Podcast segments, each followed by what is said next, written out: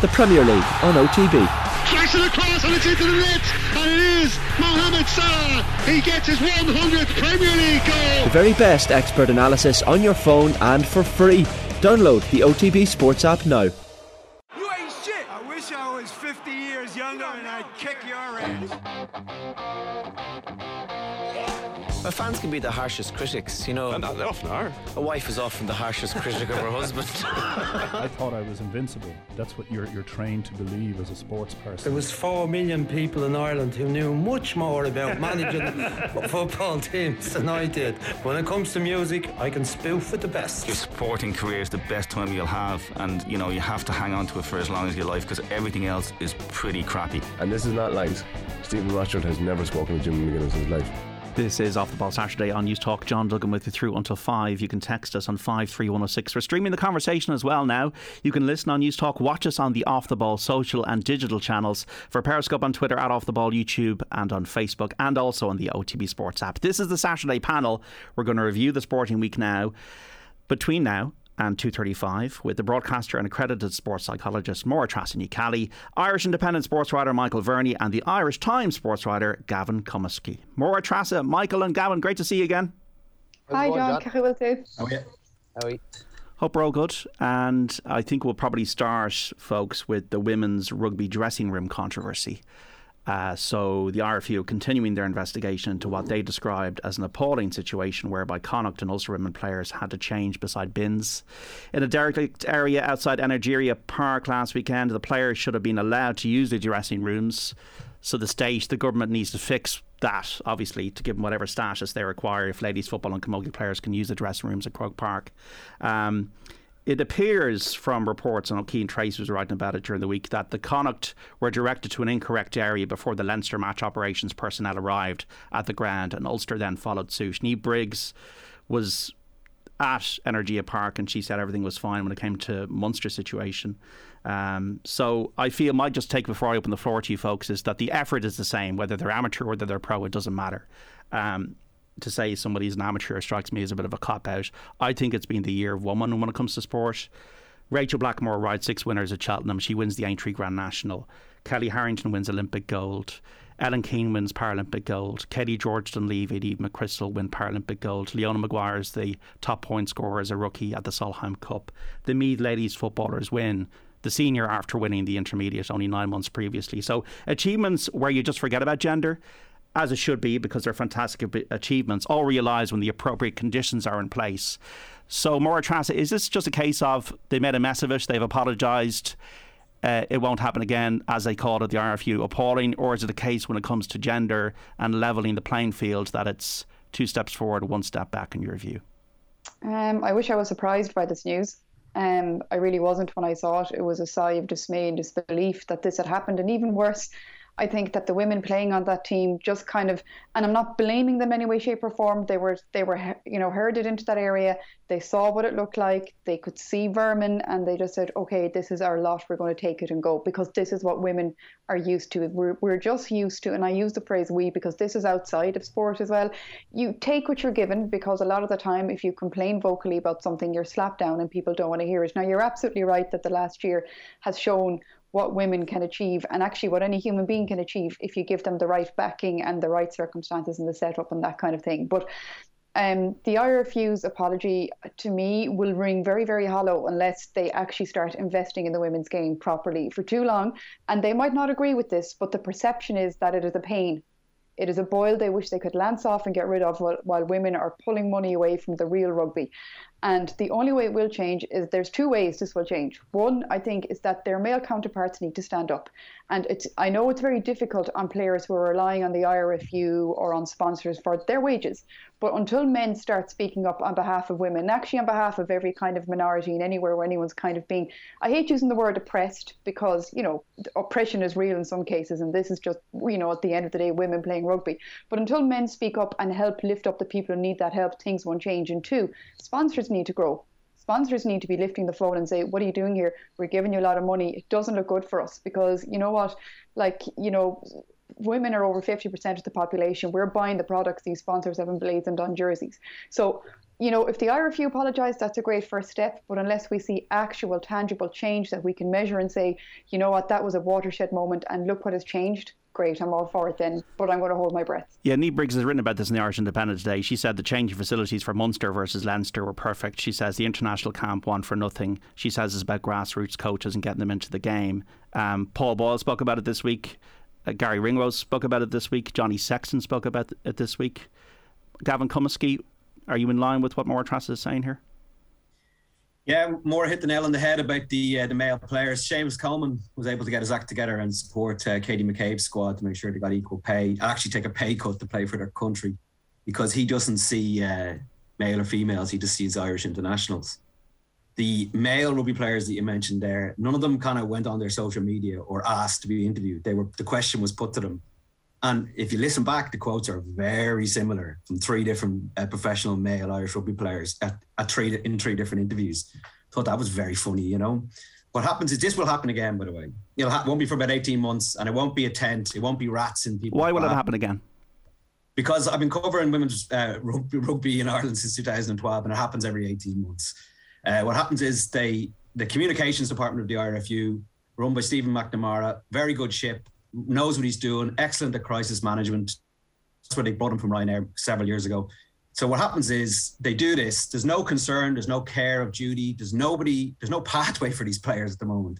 Um, like if you really dug dig a little bit beneath the surface, if the players, the male players, actually looked at this, like Johnny Sexton was on your radio station this week saying he doesn't know. He's the captain of the Ireland men's team, and he doesn't know anything about what's going on beneath the surface. I guarantee it'll happen again, and it happens again is because nobody's putting real care and there's no real depth and real long-term plan into developing Irish women's rugby in Ireland. So when something does happen again, be it an overnight train or be it they'll miss flights or the showers won't work in Donnybrook or they'll be changing with rats in their bags. When this happens again, I guarantee, I promise you, it'll happen in about a year, 18 months. What'll happen is the IRFU communications department will kick into gear. They'll apologise. They'll put forward people like Johnny Sexton who'll go, look, this will never happen again. I promise you, you know and everyone will go and then oh and then the best thing to do is they'll silence everyone by go we're going to do a deep investigation now but the only reason there's an investigation is because the Connacht women came out and spoke and you know it was because the media are onto it because Mary Hannigan and Niamh Briggs are writing pieces about it that investigation just gives them time to quieten it down. And but maybe, but maybe there's no hiding place now. We saw what the FBI did to oh, train. Oh, there is, there is. I'll tell you where the hiding place saw, is. Right, they'll do an investigation, okay, and the, the, results of the investigation will come out just when the men's rugby season is really kicking into gear, just when Leinster and Munster and Connacht and Ulster are going into Europe, and nobody will care at that point in time, and it'll be swept under the carpet. Now they're on the verge of not qualifying for a World Cup after coming fourth in a World Cup in 2014. You know, so that's the I and I've watched it. I've covered it uh, season on season since then, and I've watched the whole thing disintegrate, and I've watched them try sevens a pathway. Um, and I have to say, I thought Johnny Sexton really let himself down on radio this week. He uh, like he talked about how I want my daughter to have the same opportunities that I had. Like that's just never going to happen. Like right now, there's no daughters. There's no. How do you know it's not going to happen? Because that's because the I'm world we live in. I'm watching it all the time. But, for starters, right? But no, you, no, but you, no you, had, you had, you had, you had, you had. I can't become a professional rugby player if I'm a woman. You, you but you had, you had uh, women's soccer players changing tracksuits and toilets. They've improved the situation over the last few years. They learn from their mistakes under obviously a new broom, a new regime. Michael, has not the situation not improved with the women's GPA joining the men's GPA? Okay, well, where's Rugby Players Ireland this week? Who are supposed to be looking after, if they're supposed to be looking after male and females? I haven't heard anything from them. I haven't seen a word from them. Um, like Sexton had no knowledge when he talked about this, and he went into great detail about it. About sorry, he went into no detail. He just said oh, look, the IRFU have apologized and this can never happen again. It's terrible, you know. But with absolutely no idea that why is there like just so many questions? You can all you have to do is scratch the surface and you got millions of stories. Did they get any expenses or mileage, these players, when they're playing into provincials? Why did Vodafone sponsor a tournament that has no Ireland internationals? Why did it happen just before World Cup qualifiers? I know on the club scene, I know coaches, players, everyone objected to this, going, why are we having this Interpro and putting it on TG4 with sponsorship coming in and then we don't have it when the internationals, the internationals are in camp. Okay. And also, what we saw against in the, in the Spanish match, these Ireland internationals are in desperate need of games. They don't know how to catch and pass under pressure. Like it's just it's so evident, and it was it looks like they should be disgraceful. But why didn't they a month beforehand have a a big Interpro season that was live on TV, and when they're put under the pressure that Spain were going to put them on. Maybe they don't it, have the pool of players because nobody cares, and because there is no structure. There is they will no, they will say they care, Gavin. In Ireland. They will say they care, and they're not here to them defend themselves on that point. Michael Verney, have you seen an okay, improvement? You know how you know you care. You know you care by what what's the proof in the pudding, and like we keep seeing it over and over again every year that uh, there's there's evidence of when you see tents like that set up for an interpro game, you know they don't care. You know you know that well, they they, uh, they said they're appalled, and I think you know you have to also when they've had their investigation, maybe there was a legitimate mistake made. They said they were appalled when the Independents started asking them questions three days after the event. Yeah, they're just giving look it's the communications department of the RFU are very good they're good people in there they're good at their jobs but it's not their job to fix women's rugby. It's their job to dampen out the fire when it comes. Uh, we'll, we'll, I, I, guarantee we'll be having this conversation in 12 months, 18 months. Michael, Michael, you, you from a GAA perspective, we had the situation last year with the ladies football team from Galway actually had to go to Croke Park and they'd barely any time to prepare for a semi final. Can you see, have you seen, say, in the last 12 months in GAA with women and ladies football and Camogie improvements in terms of a level playing field? Yeah, I was in Croke Park that day actually. I was on my way to Parnell Park when I got word that it had been changed to Croke Park, and I think Galway were en route at the time. Um, and the game was brought forward, I think, to to uh, I think the game was brought forward because there was a game in Croke Park that day. So it was uh, last ditch effort to make sure that they played in Croke Park. It was uh, disastrous for both teams involved.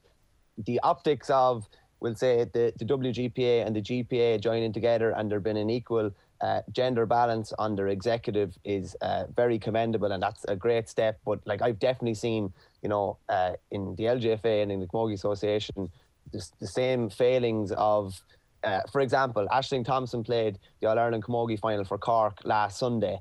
Uh, gave her, you know, gave her year, gave her life to play that game, and then Milford were playing uh, a Cork Camogie Championship game on the Wednesday night in Cork somehow. I, I don't know how this ha- I don't know how that happens.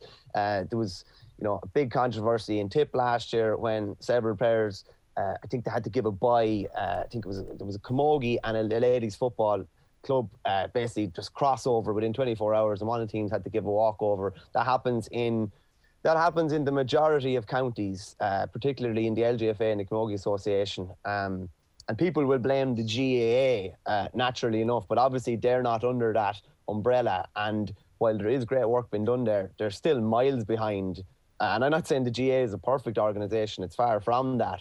But the LGFA and the Camogie Association are still well behind uh, their male counterparts in that respect. So they still have a long way to come. Like with the with the Galway situation that happened last year, could that potentially happen again? Yes, definitely. The same as Gavin, it's probably more than likely it's going to happen again. There are steps being put in place to make sure that these things, like they're less likely to happen. But there's also a lot of things um, happening behind the scenes, particularly at club level, that is just not good enough, and uh, that would definitely not suggest that, that there's parity between men and women. And to add to what Michael said there as well, can I just say one thing? Actually, Michael's absolutely right. And the All Ireland Camogie finals were on last Sunday. Galway and Cork were in the senior finals, and both Cork and Galway County Boards decided they were going to play their club hurling championship for the men's. So there are a lot of women who would have had a lot of support, like missing brothers, cousins, neighbours, this, that, and the other, who couldn't go to Croke Park to watch women who have toiled away to win an All Ireland title for their county. Galway won out last Sunday. It was a great day out, but there was a lot of people left at home in Galway who couldn't physically get to Croke Park for one reason or another, and it happened to the Cork fans as well, and that's not good enough. So, you know, while the LGFA and the Camogie Association, Michael is right, they have a long way to come to catch up to the GAA, and that's not their fault. They're newer organisations, they have fewer bodies, but at the same time, the GAA don't cover themselves in glory either when it comes to it. There's a lot of noise being made about the GAA where we all belong, and I know Larry McCarthy in particular and previous GAA presidents wanted to bring LGFA and Camogie Association. That's another conversation. But you know, we might all belong there, but we all belong to it at different levels. I've seen this personally involved in sport, playing for clubs, and also involved in backroom teams. And I see it as well from a media point of view, women we aren't we don't belong as much as men and that's the long and short of it. It's getting better but none of this is a surprise. And like you know gavin actually is rare. He's one of the few men who actually regularly covers women's sport and knows it inside out. And that's an issue as well in media. There's not enough you know women involved in it. So like i can tell you there's been a few stories involving women over the years where I have tried to get covered, you know, on media, and you'd be pushing and pushing and pushing and banging on a door. If the same story was happening in a male equivalent sport, it'd be all over the back pages of the sport. If, if I told you some of the stories I haven't been able to publish over the years, we, I can't because we get sued. But it's so many people who don't want to go on the record and who don't want to be sources because it's too much stress. You know, these are males who are managing teams, and these are female current female players. Everything they they'd love for it to get out there just what really is happening in Irish rugby and how little they've been helped along the way. But the problem is, and this is how the IRFU get away with it, and this is how Cork GAA get away with it.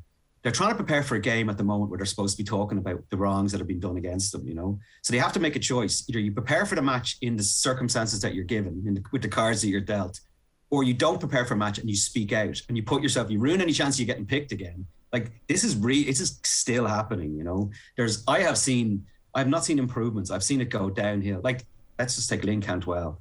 How the hell did the IRFU let her slip through their hands? She like one of the greatest players to ever play for the game, just a natural communicator, uh, someone that Sport Ireland all over. And then South Africa just came in and went, "This is such an easy win for us. We'll make her the director of women's rugby."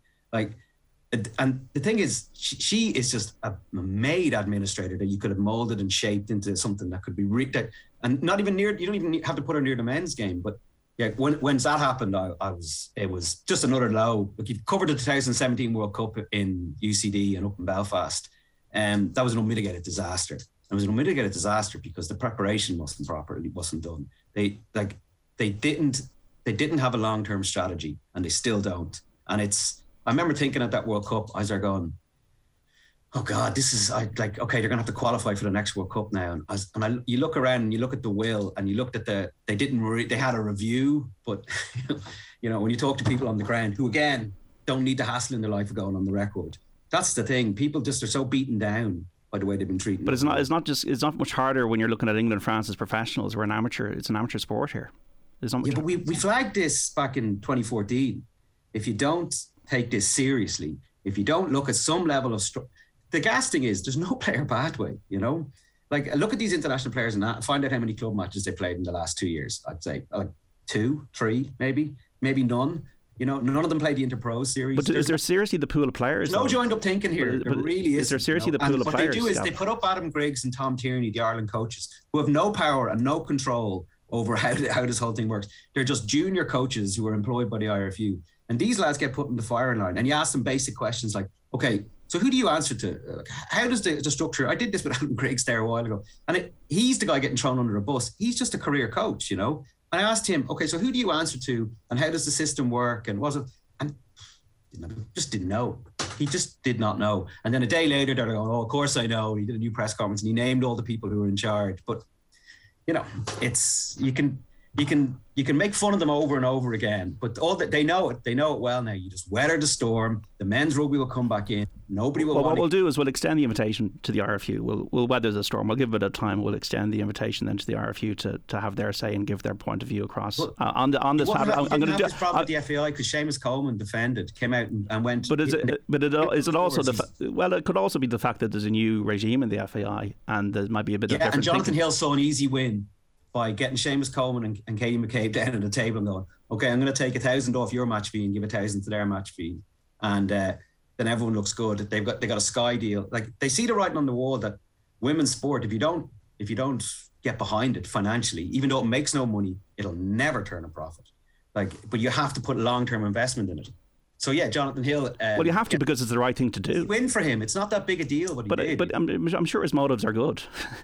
You know, you can't you can't say we, we, we don't know his motives are not good. His motives are surely are good. Um, he, he's in, he's in to make it to make the FAI a respectable organisation again. Straight away, you go after uh, pay equality. It, yeah, of course, it makes loads of sense. Loads of other countries have already done it. They took a year to do it. You know, um, it's you don't get a pat on the back for paying people the same amount of money for doing the same job. Okay. Um, uh, I just want to move on to. Uh, we've actually got to take a break here for the news. So, Gavin Cummiskey, Michael Verney, and Máire Treasa-Ní So much to talk about between two and three on the Saturday panel here the Ryder Cup, the managerial merry-go-round in Kerry, Kilkenny, and Galway, and also sports documentaries with the Michael Schumacher documentary out this week on Netflix. 53106 if you want to get involved in the conversation. We're back after the news. The Saturday panel on Off the Ball. This is Off the Ball Saturday on Newstalk. John Duggan with you through until 5. You can text us 53106, tweet us at Off the Ball. We're back with the Saturday panel reviewing the sporting week just gone with the broadcaster and accredited sports psychologist Máire Treasa Ní Cheallaigh, Irish independent sports writer Michael Verney, and the Irish Times sports writer Gavin Cummiskey. Listen on Newstalk. Watch us on the Off the Ball digital and social channels for Periscope on Twitter at Off the Ball, YouTube on Facebook. We're also streaming on the OTB Sports app. Search OTB Sports in your app store to download it. Uh, you can text us on 53106. You can tweet us at Off the Ball. Just getting some of your texts. Lads, in fairness, with regard to female sport in the country, the Camogie Association will not communicate with the Football Association. If the governing bodies of female sport won't communicate, well, they're separate organisations. What chance have the participants got in being the best they can be? It's extremely disappointing, says Kieran. Uh, Gavin Cummiskey spot on in terms of professional rugby players' response this week, says Michael in Dublin. Uh, wanting the same opportunities for his daughter, I presume this is referring to Johnny Sexton, may not be referring to just rugby, but to reach the top in whatever she chooses, says Pat. Uh, why is the radio interviewer defending the RFU so much? They've few women players because the RFU haven't funded the programme. Simple, don't be a spineless shill for the RFU. Well, the only reason I'm. I'm not defending them. I'm just uh, saying that they're not here to give their point of view. And uh, hi JD, please discuss how good the mighty Wallabies are looking right now after smashing the Springboks this morning and beating the Boks last Saturday as well.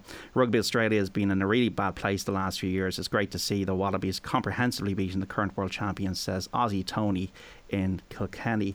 Just on managerial GAA merry-go-round, folks, uh, Michael Verney, Brian Cody in for 24th year in Kilkenny.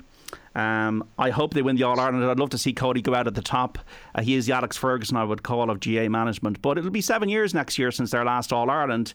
Any thoughts whether he should uh, step aside or give someone else a go, or is he right to keep going? Or really is the county board's call, I suppose, Michael? Um, we we just actually don't have Michael Verney there at the moment. More chance if you want to come in this, Brian Cody, the man who, who told you the right way to say hurl or hurley. What do you think of him staying on? Well, I mean, anybody who knows that it's actually a hurl and not a hurley in my book is a good guy. But no, all jokes aside, um, it's obviously unusual, isn't it? Um, these things don't happen anymore in, in most management in most types of games around the world. So Brian Cody is an outlier. And it's funny, you know, it's only been a few years and it's a famine for Kilkenny people. And I knew we were discussing this today, so I canvassed the opinions of a few different people I know in Kilkenny. People who've been, you know, into their hurling and would also know that it was indeed a hurl. You know, they were there was two schools of thought. One was that, you know, the conveyor belt of talent isn't coming through and therefore Brian Cody is getting the best out of what is there. And then there's another school of thought that says there is plenty of talent coming through, but at the moment Brian Cody is the only person either capable or willing to put his hand up to do the management. Now I don't know. I'm not of Kilkenny. I'm not embedded in Kilkenny. I wouldn't know the ins and outs of club hurling down there and who's coming through St. Kieran's College and all that kind of stuff. So I don't know. I can't tell which side of those two schools of thought, you know, impartiality comes down on. But they were the two broad sweeps that I was getting. But there's also a massive respect for the man. He's achieved a lot, and um, he's still doing it. You know, at a time where I don't think anybody would blame him if he said, "You know what? I've done enough now. I've given enough of my time." It's probably a bit easier now in one sense. He's retired. He was a primary teacher once upon a time. He retired a few years ago. That probably, I'd imagine, maybe makes the gig a bit easier. But on the other hand, he's dealing with uh, players today who are different to the players even 20, even 10, maybe even five years ago. People have evolved and psychology has evolved and the psychology of young men is evolving and changing. And that's a challenge as well. And the fact that he's putting his hand up to keep doing it is admirable, though I think maybe and again, this is me speaking off a personal basis. If I had a personal relationship with somebody like Brian Cody, there's a part of me who might be thinking, you know what, you don't owe anyone anything. It'd be great if you got out on a high, but leaving now, you would also be on a high. You've achieved so much. Spend some time with your family and friends and other things. But then again, he is hurling, isn't he? Maybe this is what he's doing, what he's loving. Um, it's unusual. Um, I think more power to him. There's plenty of people who wouldn't be able for it. Um, and this is Brian Cody. We could don't forget they were not Ireland final 2019, and there's talk like Jesus, they've given him another one. It's it's a bit mad when you look at it that way, you know. Michael Verney, are you coming down on any side on this? Uh, Brian Cody, is he equipped to manage Kilkenny into 2022 against the style of hurling that Limerick are playing, for example, at the moment? Well, the, the question I would ask is, and I definitely uh, aim this at Kilkenny folk, like, are Kilkenny underachieving with the talent that they have available to them? Uh, I would definitely say they're not underachieving. Uh, I think if anything, potentially he could be overachieving. If you were to pick, you know, the top 15, uh, Colm Keys even did it in our paper this morning. He did the top 40 hurlers in the country. uh, three Kilkenny players in it. That's obviously based on this year. But if you were to pick, you know, the top 15 or 20 based on over the last five or 10 years, you're looking at probably Eoin Murphy, TJ Reid, maybe maybe Pádraig Walsh. Like the talent he has available to him, the conveyor belts of minor All Ireland winners and under 21 All Ireland winners that he had, you know, in the noughties. Like every team was producing a Richie Power, a Richie Hogan, uh, a TJ Reid. They were just ready made senior players over the next couple of years. That's just not the case now. Their under 20s have been beaten well by Galway the last couple of years. Their minors are competitive, but they're not producing, I would say, in particular in forwards, they're not producing those elite forwards that maybe they were before. So I think it's a difficult one. Kilkenny people, um, I don't know if they think people, somebody that Henry or Eddie Brennan or DJ or whoever could come in and do a better job.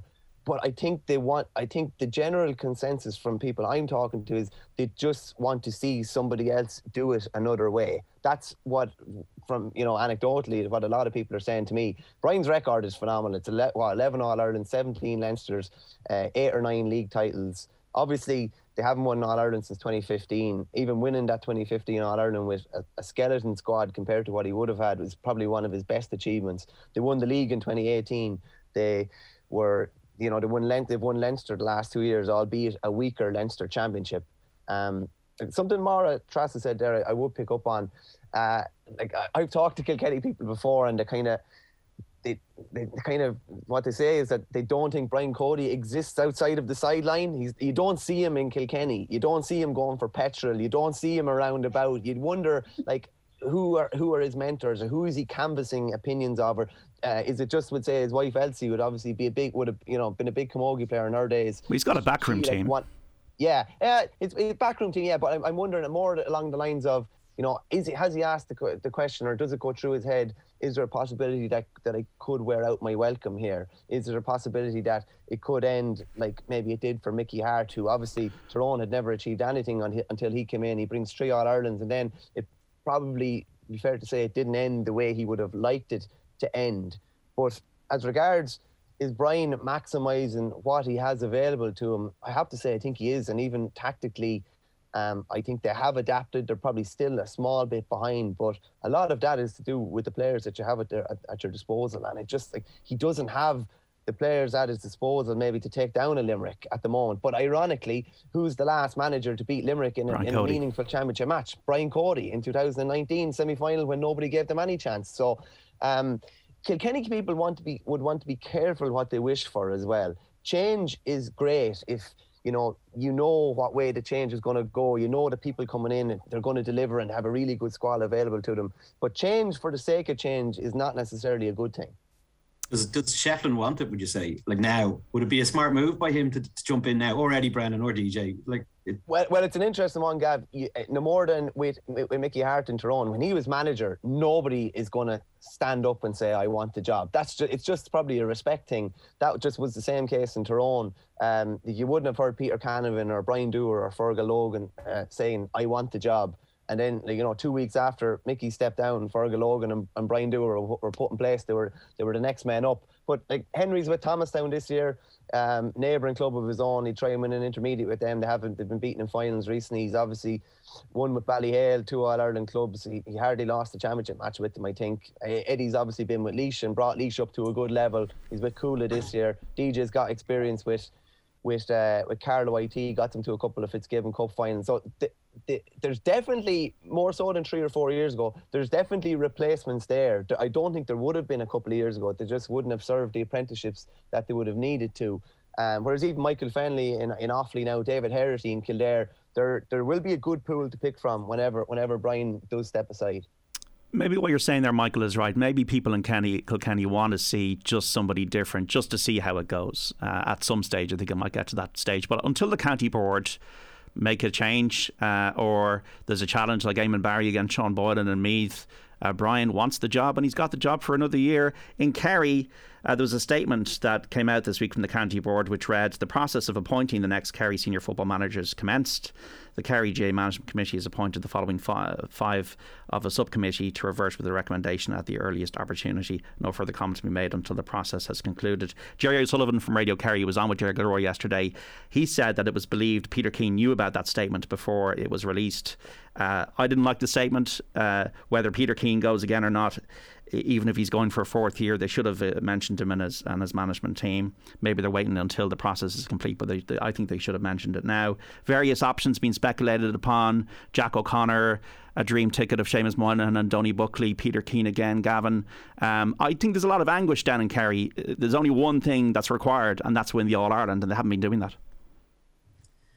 Yeah, so does Jack stepping down from Kildare was that that's what he did the last time, wasn't it? For the third coming, or does that just is that the writing on the wall, or is it already discussed? I don't know, but um, I, I don't know what the feeling is in Kerry, but Peter Keane, um, well, Tomás Ó Sé just eviscerated them on the Sunday game after that, didn't he? Saying that there there hasn't been he hasn't taken the success he's had at underage into the senior ranks, and they're really stung by this this failure this time around. So I don't know, maybe it is time for change there, but um, is is Jack is is the third coming of Jack uh, something that they want to they want to embrace? I don't know. Well, they've got a county board chairman as well to come in uh, before the end of the year. So there's lots of complicating political uh, factors at play. Máire Treasa. It's only mm. about one thing: winning All Irelands. You see Dublin win six in a row. You see Tyrone of all teams go and win the All Ireland this year. There's only one requirement, and uh, they get anxious if they don't win it. Yeah, they do, and I think is that more Peter Keane's fault, or is it more the fault of the structures that they have coming up? And you can say, yeah, they, they, he did really well at minor, but that's boys against men, you know. And have we had enough time to allow those boys who came through under minor to become developed the type of footballers that they need to be to win? Because um, unfortunately for Kerry, um, football has evolved. It's become much more, you know, driven by science, stats, you know, players that become bigger, stronger. It's not just about having tradition anymore, which carried Kerry for a long, long time. And it's not just about being beautiful, natural footballers. That day, unfortunately, is gone. And Kerry woke up to that for sure, but I think there might be a year or two off that yet. So you could argue then they have a beautiful centre of excellence down in Kerry, and you can really see the work they're doing because they've realised later than the other counties, the Dublins and the Tyrones, oh, we need we need a bit more smarts behind the beauty as well, you know. Um, and um, you know the epitome of the Rose of Tralee. You can't just be pretty; you got to have intelligence going on as well, you know. But for me, it seems that they're a few years off that from what I've seen on evidence. But that's not to criticise anyone, but it's certainly not to criticise Peter Keane. So you could argue, you know, was he getting the best out of those players? Some say yes, some say no. He got pulled over the coals last year for that shock lo- loss against Cork. I remember he got really bad abuse for playing Brian Ó Beaglaoich.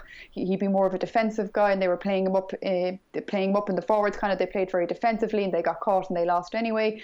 And then maybe I'm thinking in hindsight, when we look at that, was that because maybe Peter knew the limitations of the team he had? I don't know. These, this is speculation because, of course, out of all of this, we're talking in a vacuum. We don't know what goes on in between the walls, you know, those those sacred walls of a team. But um, it's an interesting um, situation that Kerry find themselves in. And like you said, there's a lot of politics going on now. There's a lot of people of the opinion that should this be left until, you know, the new chair is appointed and brought in and let it be seen under that person. But of course, then the other school of thought would be like, well, other counties are already thinking of 2022 because, you know, the big thing that Tyrone has managed to achieve, aside from winning the title for themselves, has given every other county who were, you know, written off or said they haven't a hope of beating Dublin, haven't a hope of beating Kerry, all of a sudden there's a lot of counties now thinking we could be next year's sleeping giant. They're already planning, you know, so Kerry mightn't want to wait. Natives are always restless in Kerry, Michael, if they're not going to have that bringing that Sam Maguire cup home. Cup home. Ah, yeah, re- realistically, that's that's the case, John. And it's funny, things could have been so different for Peter Keane. Like they were in control of that drawn game uh, with 15 against 14 against Dublin, and could have changed the course of history and could have de- denied a five in a row. And uh, don't think they got a shot away for the last 12 minutes of that game and Dublin just wrestled back control. And you know, it was Kerry nearly that were holding on at the end rather than vice versa.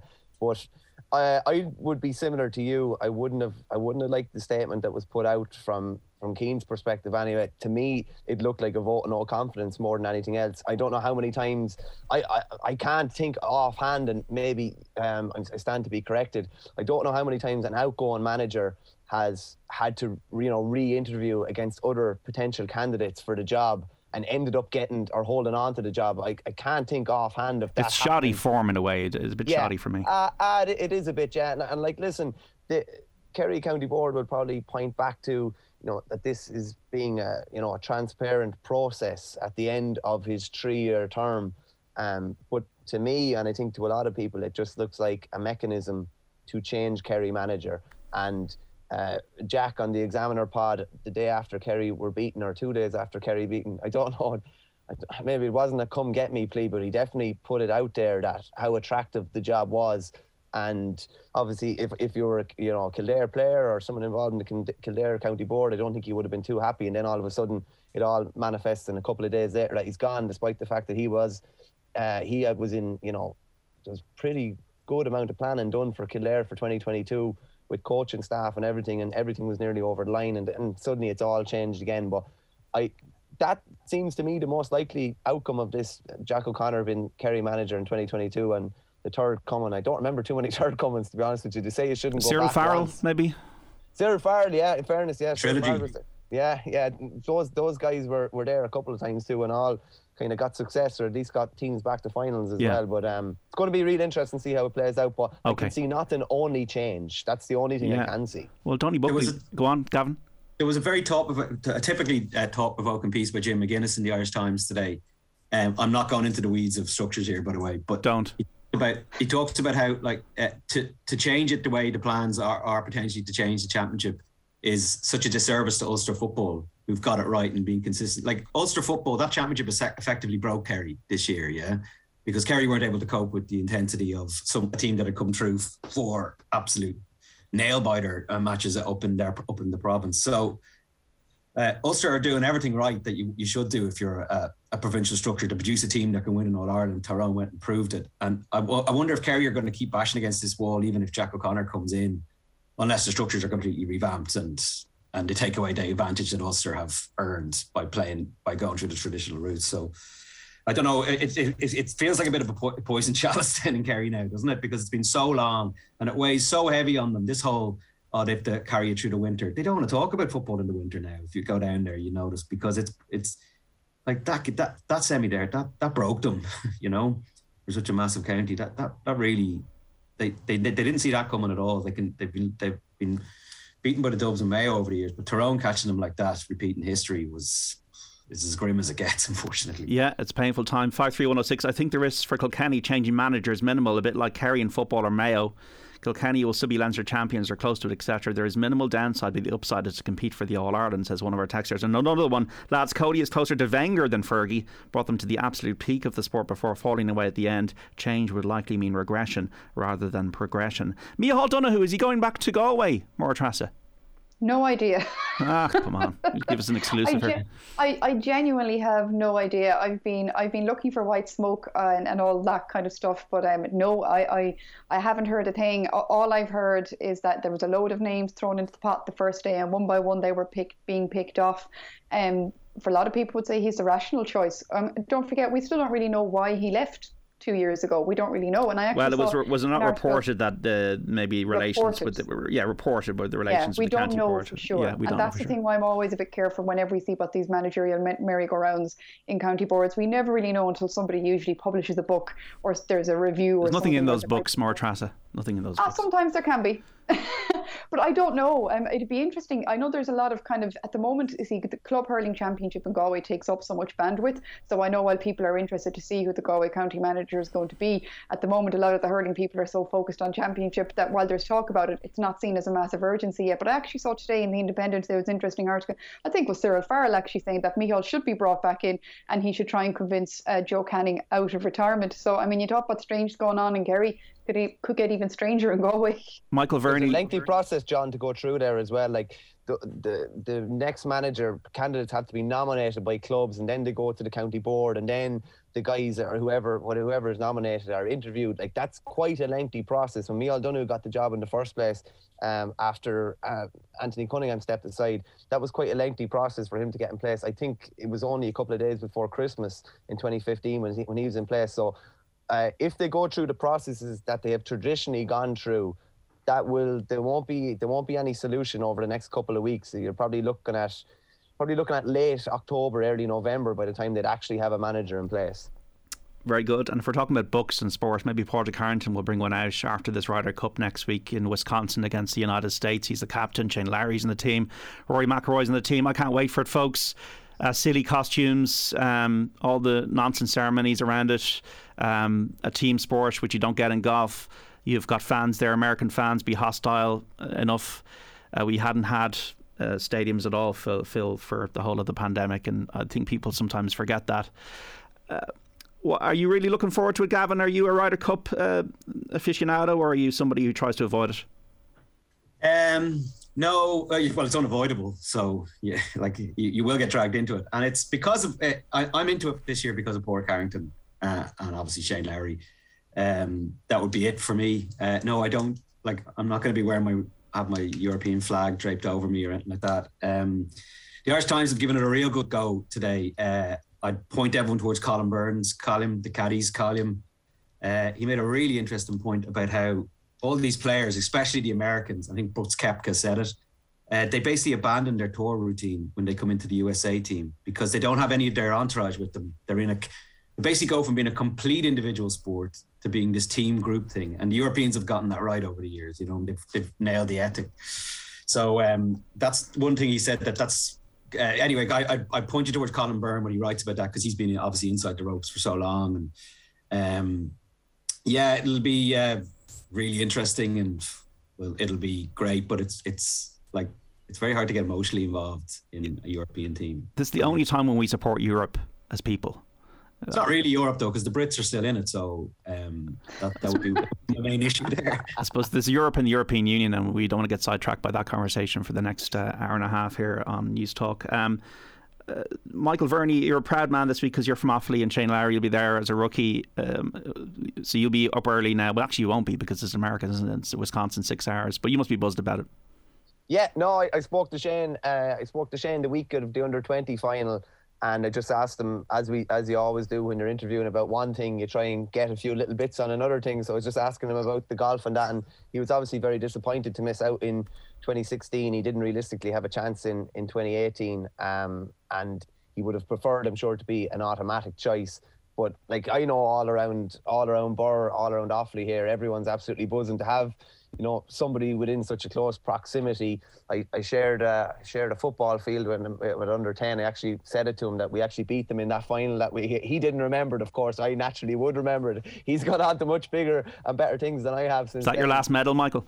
No, it's definitely not my last medal, but I must. I don't even know where it is now. But he had long forgotten that game. Similar anyway. career paths. Yeah, yeah, yeah, yeah, yeah. We're I think it's gone two different directions, Gav. Unfortunately, um, but no, it's great, and the the buy-in around here is huge. Like I don't know if there's ever been a more popular sports person um, everybody just everybody I I know anyway seems to love Shane Lowry. Like he was going to Croke Park that day, the under twenty match. He was taking pictures outside.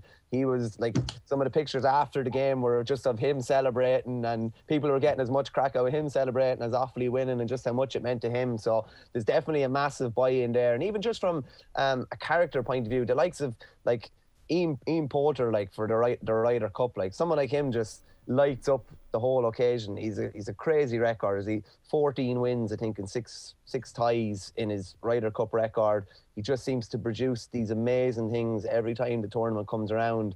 And even Garcia as well. And Lowry, you'd have to say too, guys that would have been like Garcia and Poulter would have come from a you know a soccer background. They would have been in team environments growing up. Lowry would have played a lot of GA. He would have been following his father when he was, you know, he would have been following his father's career and would have been following GAA. So these guys are kind of inherently associated with team sports. And I, I don't know if that's something that Europe just seemed to have a better handle of it as a result of that. The individualistic stuff seems to be put aside and that they seem to be able to function really well as a team. Whereas that's probably something that the Americans have struggled with in recent times. But um, it's definitely going to be interesting. It's going to be hostile as well. Like remember remember like Justin Leonard's putt in 1999 and you know a 40 foot putt went in and you, you, think the, the competition is over and the whole green is swallowed up by Americans. And then uh, I think it was Jose Maria Olazabal had to put out and after and ended up getting a half. But it's good it's going to be really interesting. And like for as regards sport what like what what do I see is you know really enjoyable sport a lot of time is something with an atmosphere something where people are invested and bought into it. And the Ryder Cup seems to always be like that. So yeah I can't wait for it Máire Treasa, will you have your European flag with the blue and gold draped around your shoulders next Friday? Somebody points out in our text machine, Viktor Hovland is from Norway, which is also not in the EU. No, I mean, I have no interest in supporting Team Europe. It means nothing to me. I have no emotional attachment to it whatsoever. But I have a massive emotional attachment to Pádraig Harrington and Shane Lowry just for those reasons that um, Michael's just after outlining. So, yeah, I'll be glued to it for that because it's a spectacle. I love watching the Americans bringing their brashness and all that the drama that that brings into it. And then we see the way Pádraig Harrington prepares for everything. And the best thing about this, he really wanted this gig. So he has put every single minute that he's had to put toward this. He has focused on it. He has a plan, hopefully, that will come off, you know, that hopefully that we're going to be all on tender hooks, you know, on that last day, waiting to see, hopefully, you're all hoping that it'll be Shane Lowry at the end who'll do who'll do the magic and bring it home to Europe. But um, the whole European thing, no, I couldn't give a flying proverbial about that, but I do give a massive flying about uh, the Irishmen involved. And I just think that um, it's it just goes to show that we love a spectacle and we love a bit of competition and we love a bit of um, we love a bit of um, controversy and a little bit of you know bad talking and that kind of stuff. But um, Team Europe, sorry, uh, it hasn't been sold to me yet anyway. Yeah, well, Team Harrington, Team Lowry, Team McIlroy will be enough, I think, on Friday, Saturday, and Sunday next week. Uh, hopefully there'll be another documentary about it. Uh, Máire Treasa, we've got this new Michael Schumacher documentary that Shane Hannon's going to speak about in a few moments' time. I haven't seen it yet, deliberately haven't watched it, but sports documentaries as we come out of lockdown and as we we get back to some sort of normality, uh, they were they were definitely a, a comfort at, at, times. Have you seen Schumacher? And uh, do you have any sports documentaries you might want to recommend to us? No, I haven't seen it yet. Actually, it's on my to watch list, on my very long list of to watch list. But um, look at uh, you can't get, find anybody more Galway than me. And for me, if you haven't seen it yet, and you know, be amazed. There was somebody in my life who hadn't seen it till I made him sit down and watch it last year when lockdown first hit, a year till Sunday. You can find it on YouTube. It is just magical. I remember getting it on videotape that Christmas from Santa after Galway won the All Ireland, and uh, it's just it's just brilliant. And it, what makes a sports documentary, I don't care who's involved. I don't care if it's a team sport or individual it's a bit of emotion, a bit of you know people achieving something that people told you you weren't going to achieve. It's a seeing the unbelievable. It's that bit of magic. It's seeing the emotion, seeing people being built up to be knocked down, but they get up again and they go and um, oh, it's just it's just brilliant. It stood the test of time. And actually, I was reminded as well of another one that's much more difficult to find, but actually, well, I don't know, maybe John, you might have seen it actually, called Blow the Whistle. It was a documentary on um, referees during the 1999 championship, and it starred Pat McEnaney, and you see him taking a cigarette break at halftime in one of the games. So they'd be the more local ones. But um, the um, I suppose uh, what should be the big ones I like? I was trying to think through, and my heart kept going back to them, and I think that's it, isn't it? It's that emotional attachment, and that's why I go back to them. I thought the one about Senna was very good as well. I enjoyed that, but it's kind of one I'll only watch once and never watch it again. Whereas the whereas a year till Sunday, I'll watch it every year on a Sunday usually. what year? What year was that profiling the year till Sunday? Uh, 1998 when Galway won the All Ireland in 1998, beating Kildare. Under Mayo Man. But actually, interesting fact is that um, I think some of the footage was actually shot over a few years previously. You know, Pat Comer was uh, uh, in the Galway team at the time as one of their goalkeepers. He was a filmmaker as well, so he was recording as he went along. And I suppose that's why he had the implicit trust. He was already inside. So it wasn't unusual to have that camera in. It's just a pity in the culture we've seen now, like for example in the previous All Ireland final where Mayo held their press day before we even knew who their opponent was going to be, because God forbid the media might, you know, ruin things on us or ruin the camp. It just goes to show if you do it right, it's not going to damage anyone.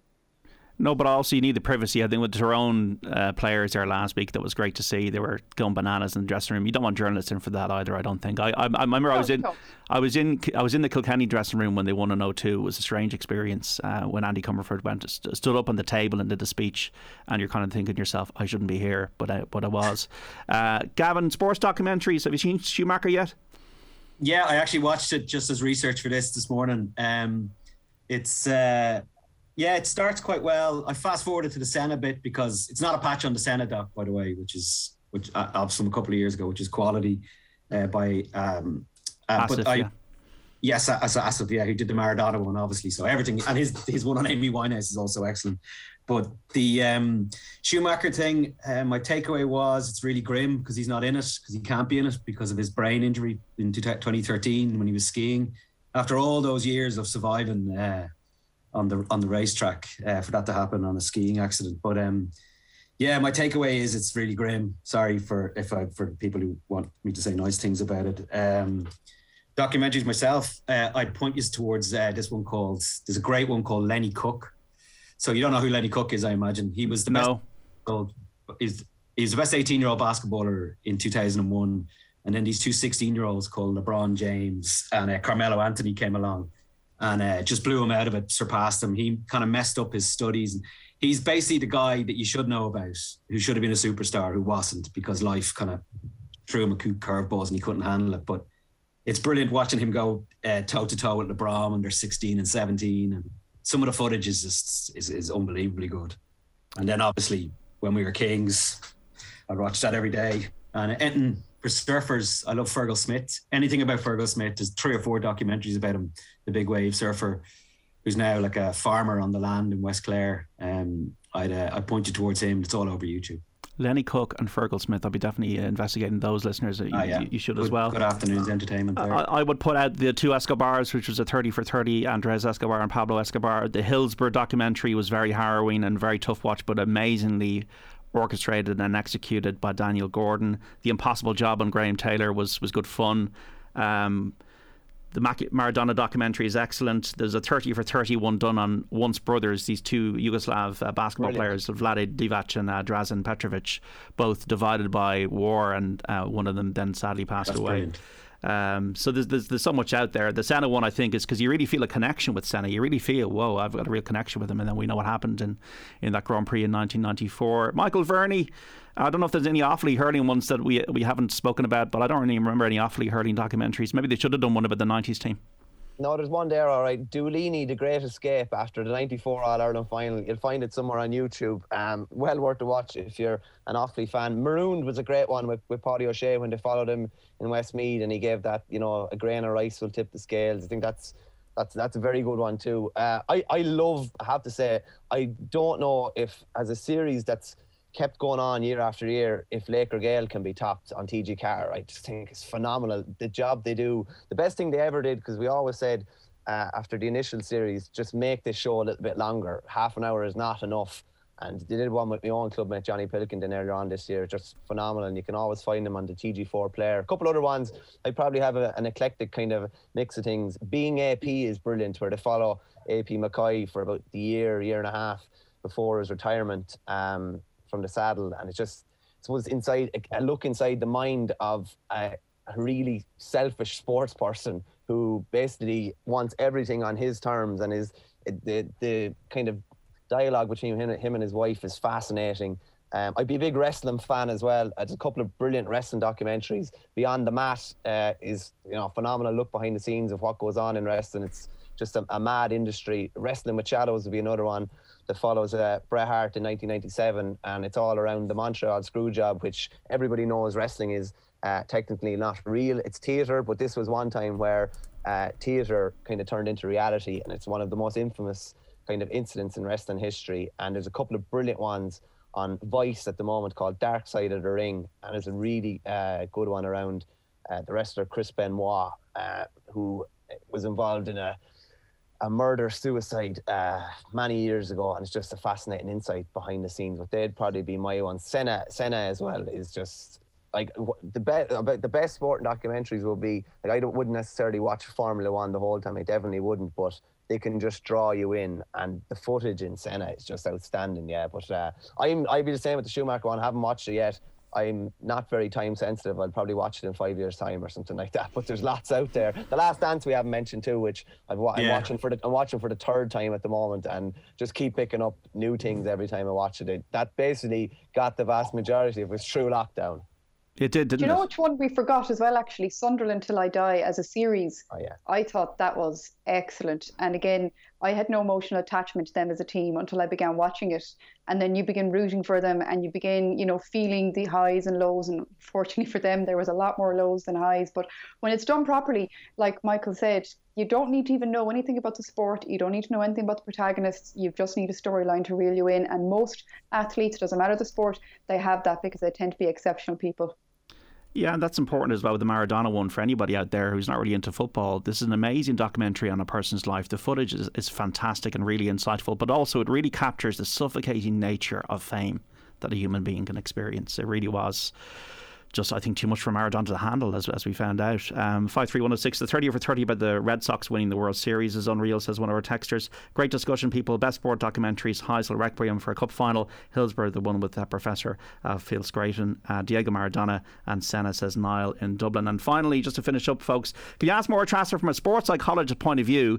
Is there something you can do to make a team start well? I coach underage teams soccer, and some games they really seem to start slowly or sluggishly. They get into the second half then is it really hard to know? You see similar things with the Galway hurlers, says Sean and Galway. Wow. Wow, wow, wow. Um, I would say, Sean, give me a call.